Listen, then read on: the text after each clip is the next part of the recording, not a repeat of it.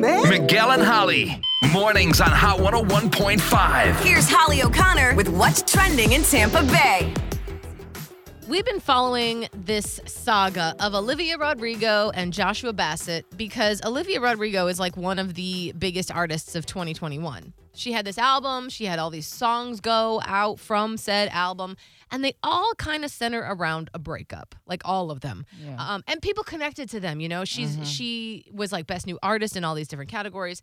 Well, they were all sort of about Joshua Bassett. Now, none of this is like official. They didn't come out and give like a press conference, but we know, right?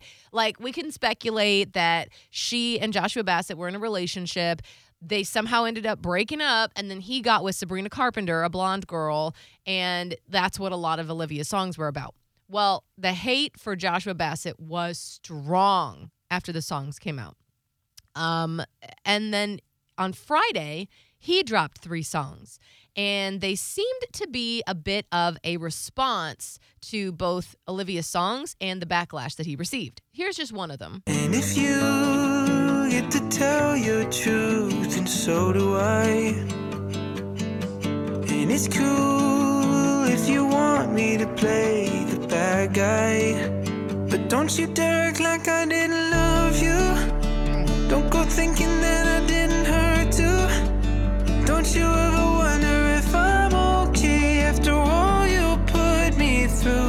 Uh, before you continue, Holly. Oh. Scott, Yeah. how many times did you listen to this song over the Stop, weekend? leave me alone. Because you were just mouthing the words to it. You hear that line? That's so catchy. Did you Don't listen act to like this? you didn't. Oh wow!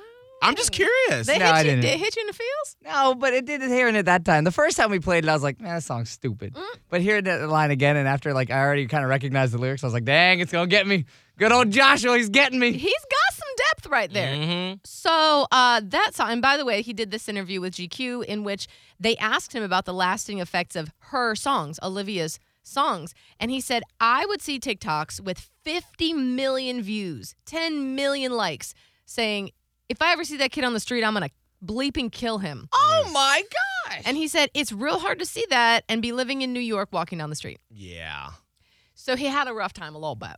Well, they were asking, what is the relationship like with Olivia Rodrigo now? Like, is it water under the bridge? How have the two of you come to terms with any of this? And he says, quote, she hasn't spoken to me since driver's license came out. That's because she laughed all the way to the bank. She cashed She that said, check and Thanks. she was like, Got my money. Sorry about you.